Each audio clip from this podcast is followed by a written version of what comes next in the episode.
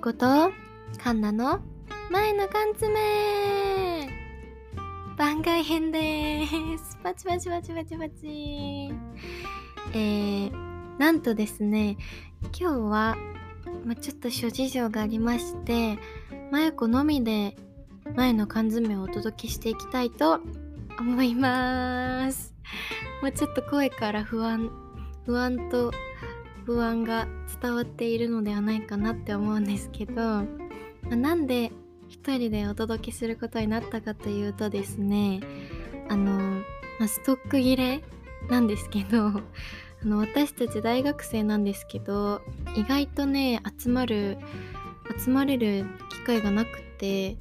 で会った時に、まあ、4本から5本一気に取りだめしてでそのストックをね毎週水曜日に配信しているんですけどついにねストックが切れたんです。ということで今日はあのカンナに会える日までね私が一旦やってみようということで今日私一人でお送りするのであのうんちょっと一人でやるのって本当に難しいですね。なんかソロで なんかもう本当に笑っちゃってヘラヘラしちゃってだってなんかね部屋にマイクに向かって一人で話すってこれいつもやってる方本当にすごいなって今思ってるんですけどなんとかやってみたいと思います。ということで皆さん最近はどうお過ごしでしょうか？私はですねまあ嬉しいことと悲しいことの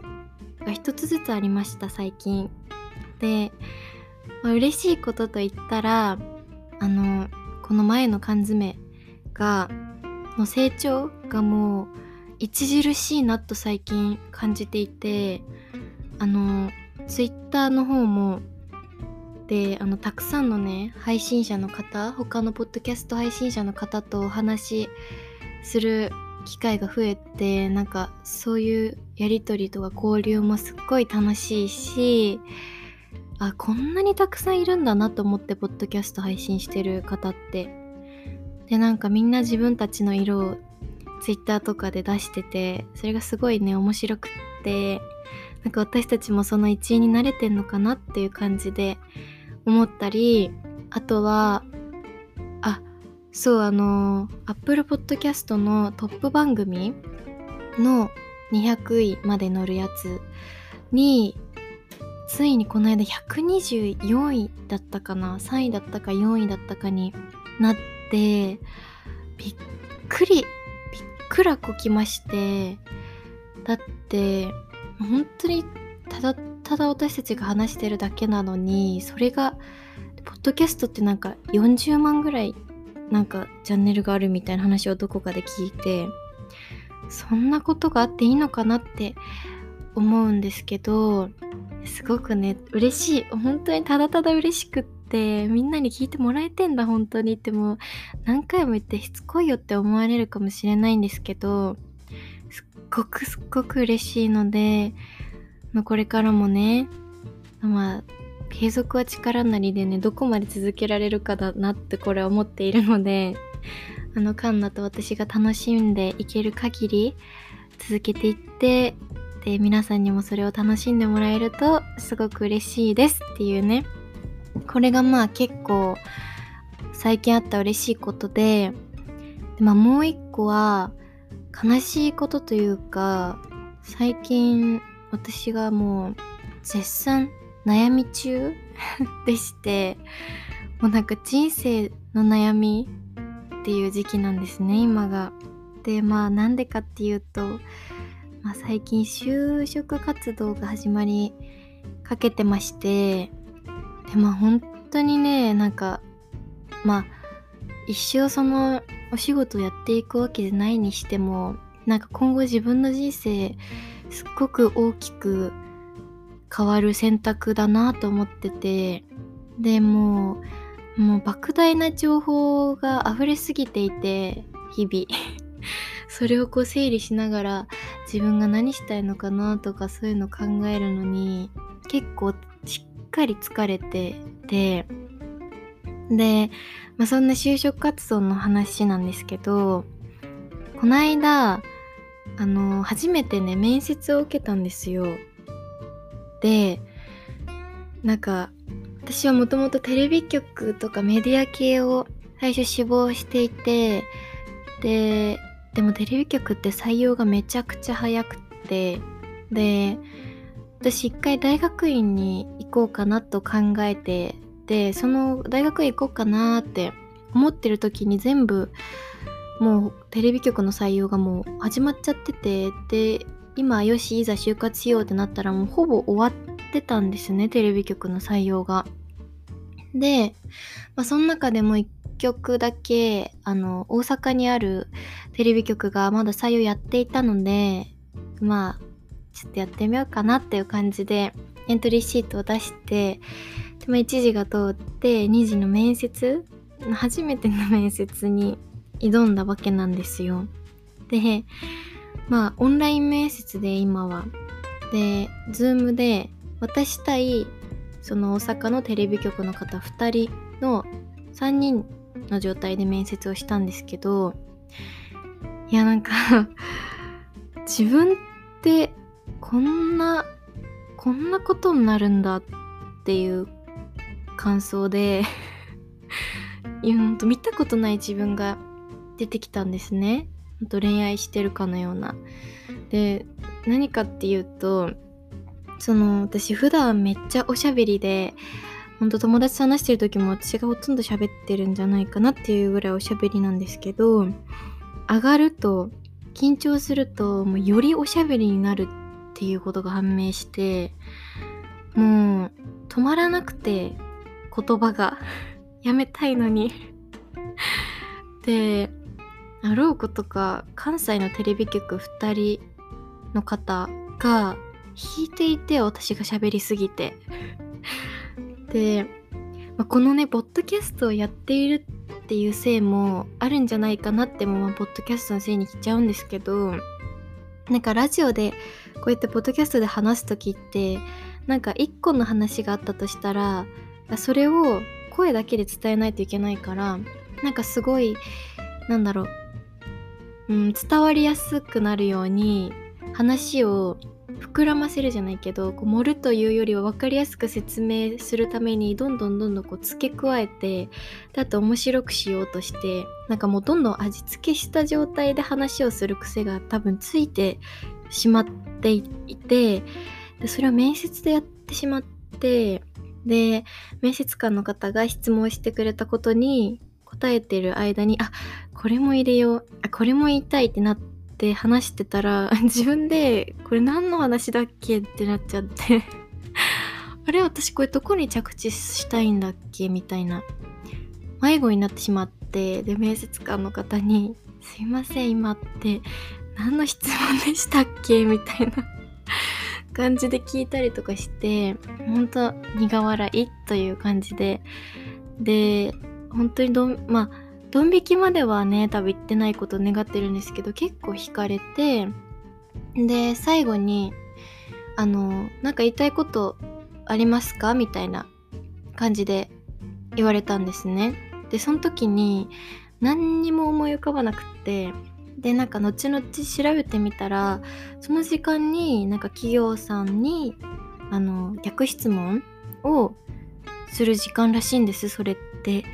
だけど私それ知らなくって何か言わなきゃ何か言わなきゃと思って何にも出てこなくって。でその面接を受けるまあ3日前ぐらいに YouTube をふと見ていた時にあの韓国の大手事務所のアイドルたちのオーディション秘話みたいなの特集みたいな YouTube があってでそれを見てたらあの私が大好きな Red Velvet っていう K-POP グループがいるんですけど女の子たちの。の Joy ちゃんっていう私の推しがいるんですけどその Joy ちゃんがオーディションの最後に私のことを採って後悔することはないと思いますって言ったっていう動画を見てでえー、 Joy ちゃんってそういうこと言うんだみたいな。結構ギャップ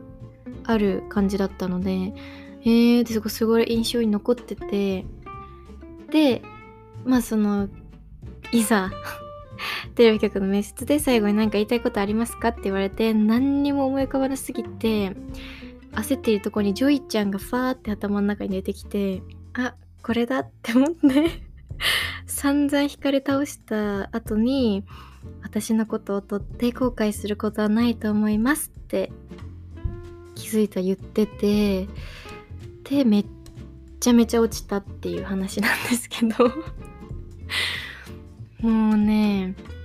なんかまあね面接って場数って言うからまあ本当にあの初めの一歩としては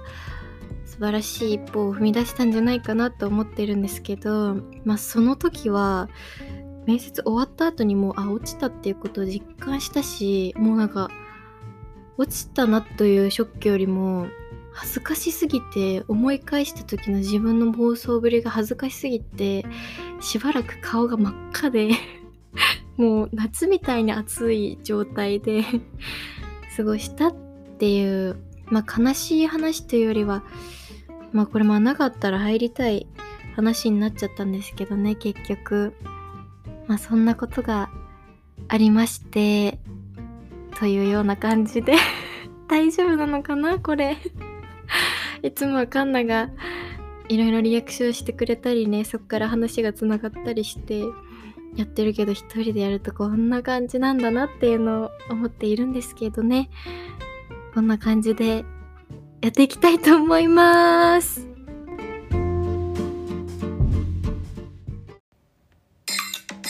缶詰オープン。缶切りネーム無糖好きと言いつつミルクティーさんからいただきました。わかります私も結構無糖はちょっと苦手で、結局ミルクティーを飲みますね。いつも大人になりたいと思いつつも。はい、ありがとうございます。お便り。お便り内容ですが、とお笑いの話についてもっと深く聞きたいです。ということでですね、この話題は私の出番なんじゃないかということで今回この初ソロラジオのトークテーマに選ばせていただきました。本当にありがとうございます。私は大のお笑い好きでして、前に第11回かな。でも、マイコの芸人大図鑑っていうのをやったんですけど、その時はダイアンさんが一番の推し芸人ということで紹介したんですけど、まあそれは今も変わらずなんですが、最近ね、あのネクストス、ネクストスター？ニューカマー？ルーキー？みたいなコンビが私の中で現れたので、そのコンビを紹介したいと思います。えー、そのコンビとは、ダララララララララララララじゃんまゆりかさんです。はい。私最近まゆりかっていうコンビにハマっていまして、えっと、ボケの坂本さんとツッコミの中谷さんの2人なんですけど、同期で言うと、霜降り明星さんとか、あとはコロコロチキチキペッパーズさんとかと同期で、今は大阪の劇場で主に活動されているんですけど、今年、去年か、去年の M1 で準決勝に出場して、今じわじわとね、来てると思います、世間的にも。で、あの、マユリカのお二人は結構肝コンビっていう認識されてるんですけど、なんでかっていうと多分、コンビ名がマユリカで、コンビ名のその由来が、えっと、坂本さんの妹がまゆで、中谷さんの妹がゆりかで、で、その二つを組み合わせて、ガッチャンコして、マユリカってしてて、それ結構キモいっていじられたりとか、で、まあ、なんで私がマユリカスをすごい好きかっていうと、えっと、マユリカのうなげろりんっていうポッドキャストを今やってて、そのポッドキャストがもうめっちゃめちゃ面白いんですよね。なんか前ダイアンさんの時も言ったんですけど、幼馴染のコンビが私すっごく好きで、なんだろう、幼馴染だからこそできるいじり合いみたいな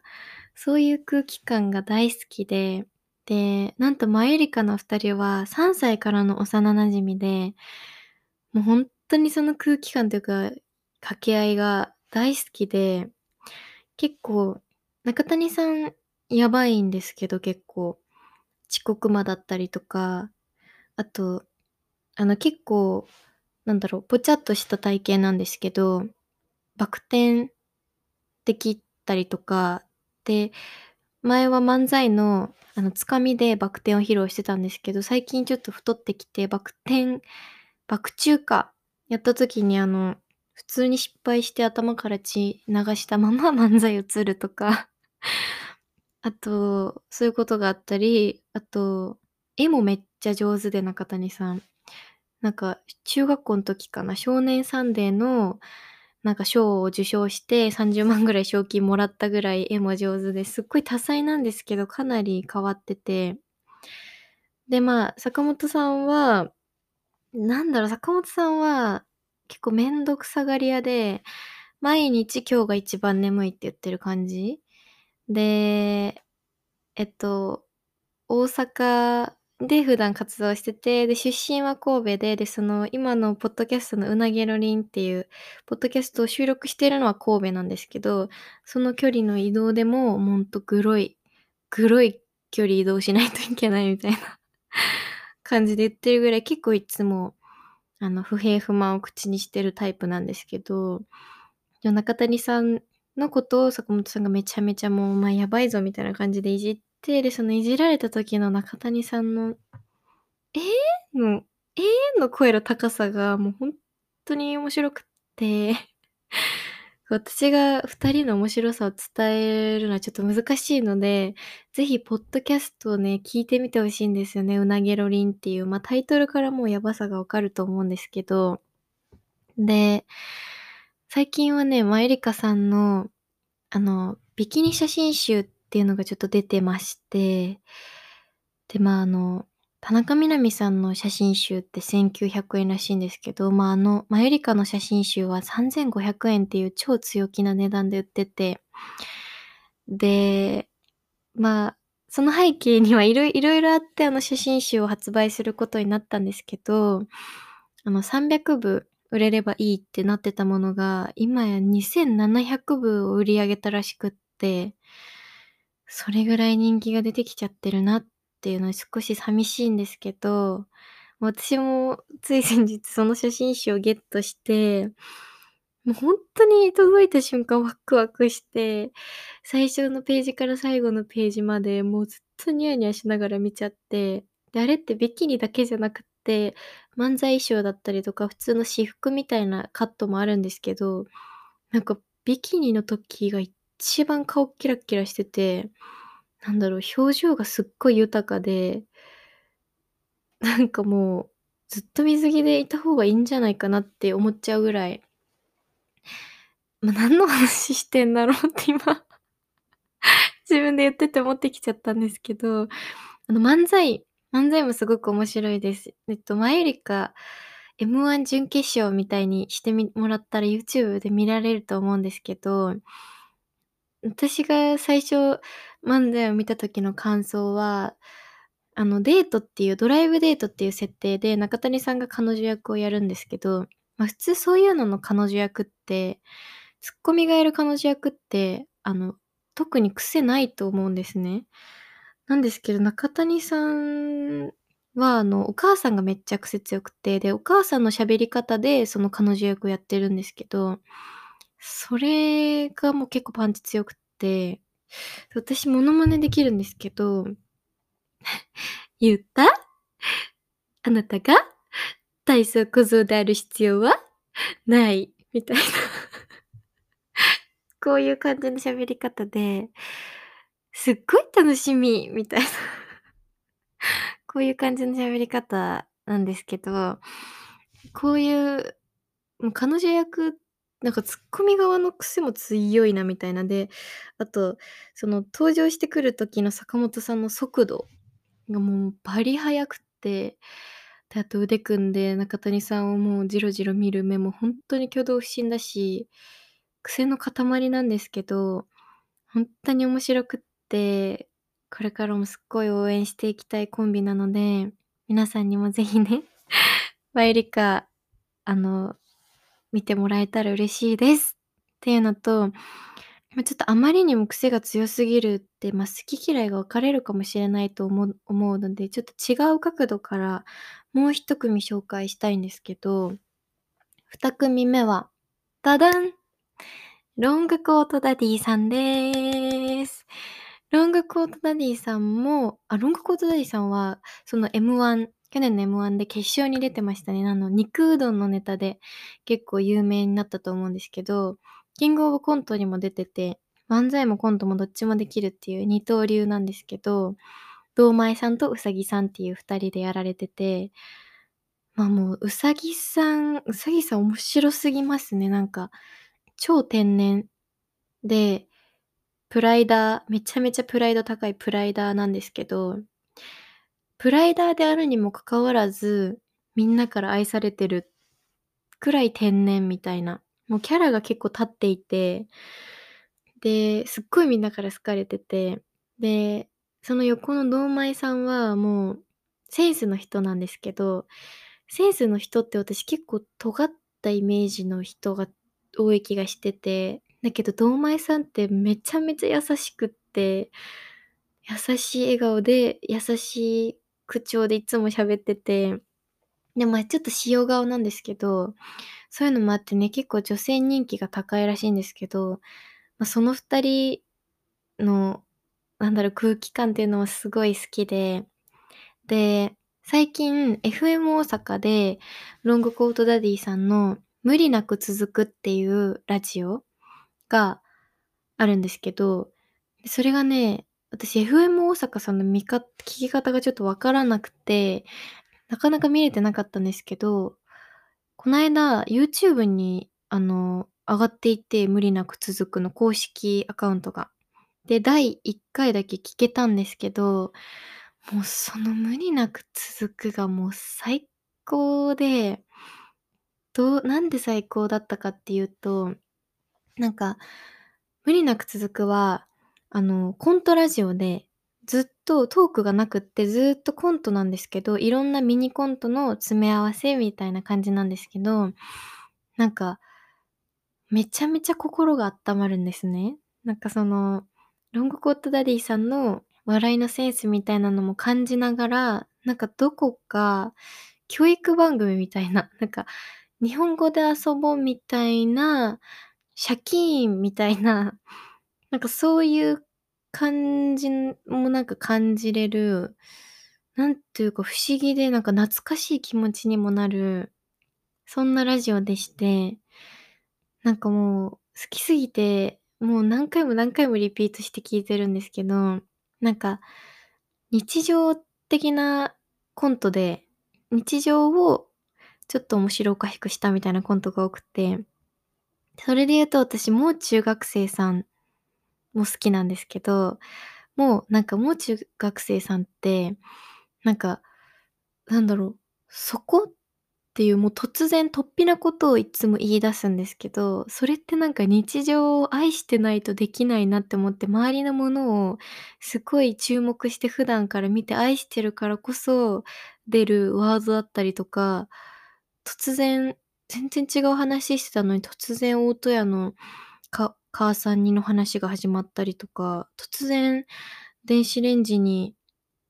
話しかけられた話とか、なんか そういう、でも、ロンコートダディさんの話に戻るんですけど、なんかこう日常をすごい面白おかしくしてるような芸人さんが結構好きで、なんか私も明日からもうちょっとなんか気をつけて周り見てみようって思ったり、なんか日常愛せんの一番素敵だなって思ったり、ま、そういう感じすっごく平和で、ポカポカっていう気持ちになれるラジオで、でもこの無理なく続くの YouTube 配信がね、確かもうすぐ終わっちゃうんだった気がするので、これが配信される頃にはもう終わっちゃってるかもしれないんですけど、ぜひね、聞いてみて欲しいです。で、あの、これ最後になるんですけど、まゆりかさんとロングコートダディさんの、もうそこを2人ともロングコートダディさんのが先輩なんですけど、そこの4人もすごく仲が良くて、その4人がゲーム配信をしてゲーム実況をしてる動画で、あの、オーバークックっていうなんか協力して料理作って提供するっていうスイッチのゲームがあるんですけど、それを4人がやってるやつは本当に一人で声出して笑って、苦しくなるぐらい笑ったので、もし興味がある方は、あの、マユリカロングコートダディみたいにしたら多分出てくると思うので、それ一回見てもらえるとね、だいぶ元気をもらえるかなと思います。ちょっとここまでね、あの、ついてきてくれた方が何人いるかなって思ってるんですけど、本当にただただ私がお笑い好きな話になっちゃったんですけど、こんな感じでいいでしょうか？無糖が、何でしたっけ？無糖ミルクティーさん。無糖が好きと言いつつミルクティーさん。合ってますね。こんな感じでどうでしょうか？これからも、あの、劇場いろいろ見に行ってるので、気になった芸人さんとか、ちょっとおすすめのね、芸人さんのコンテンツとかを勝手にね、紹介しても自己満なんですけど、やっていけたらいいなと思っているので、あの、聞いてくださると嬉しいです。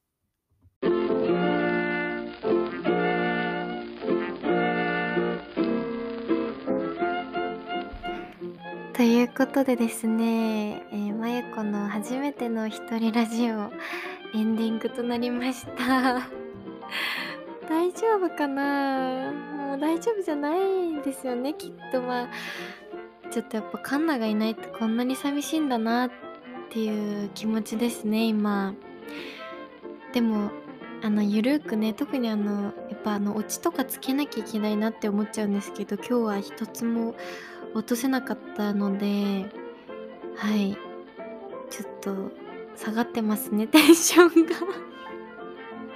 明らかに元気なくなってるんですけど最初より。こんな一人喋り難しいんだと思って。まあでもカンナに寄り合いたくなりました。ここまでね聞いてくださった方は本当にありがたいですっていう気持ちと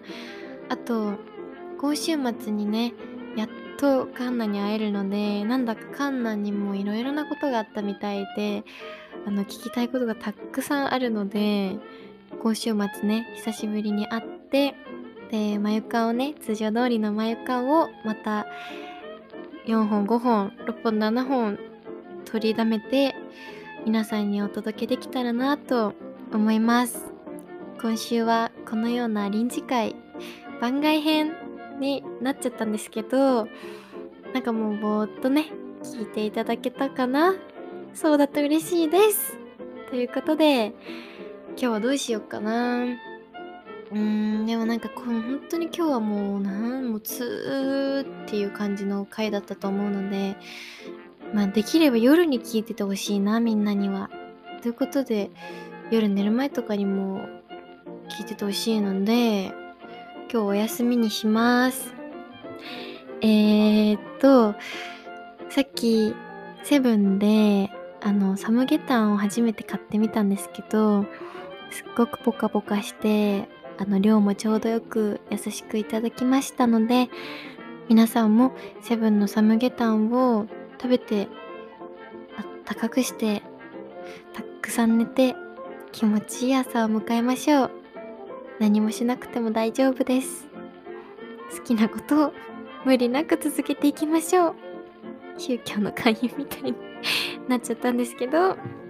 おやすみなさーい。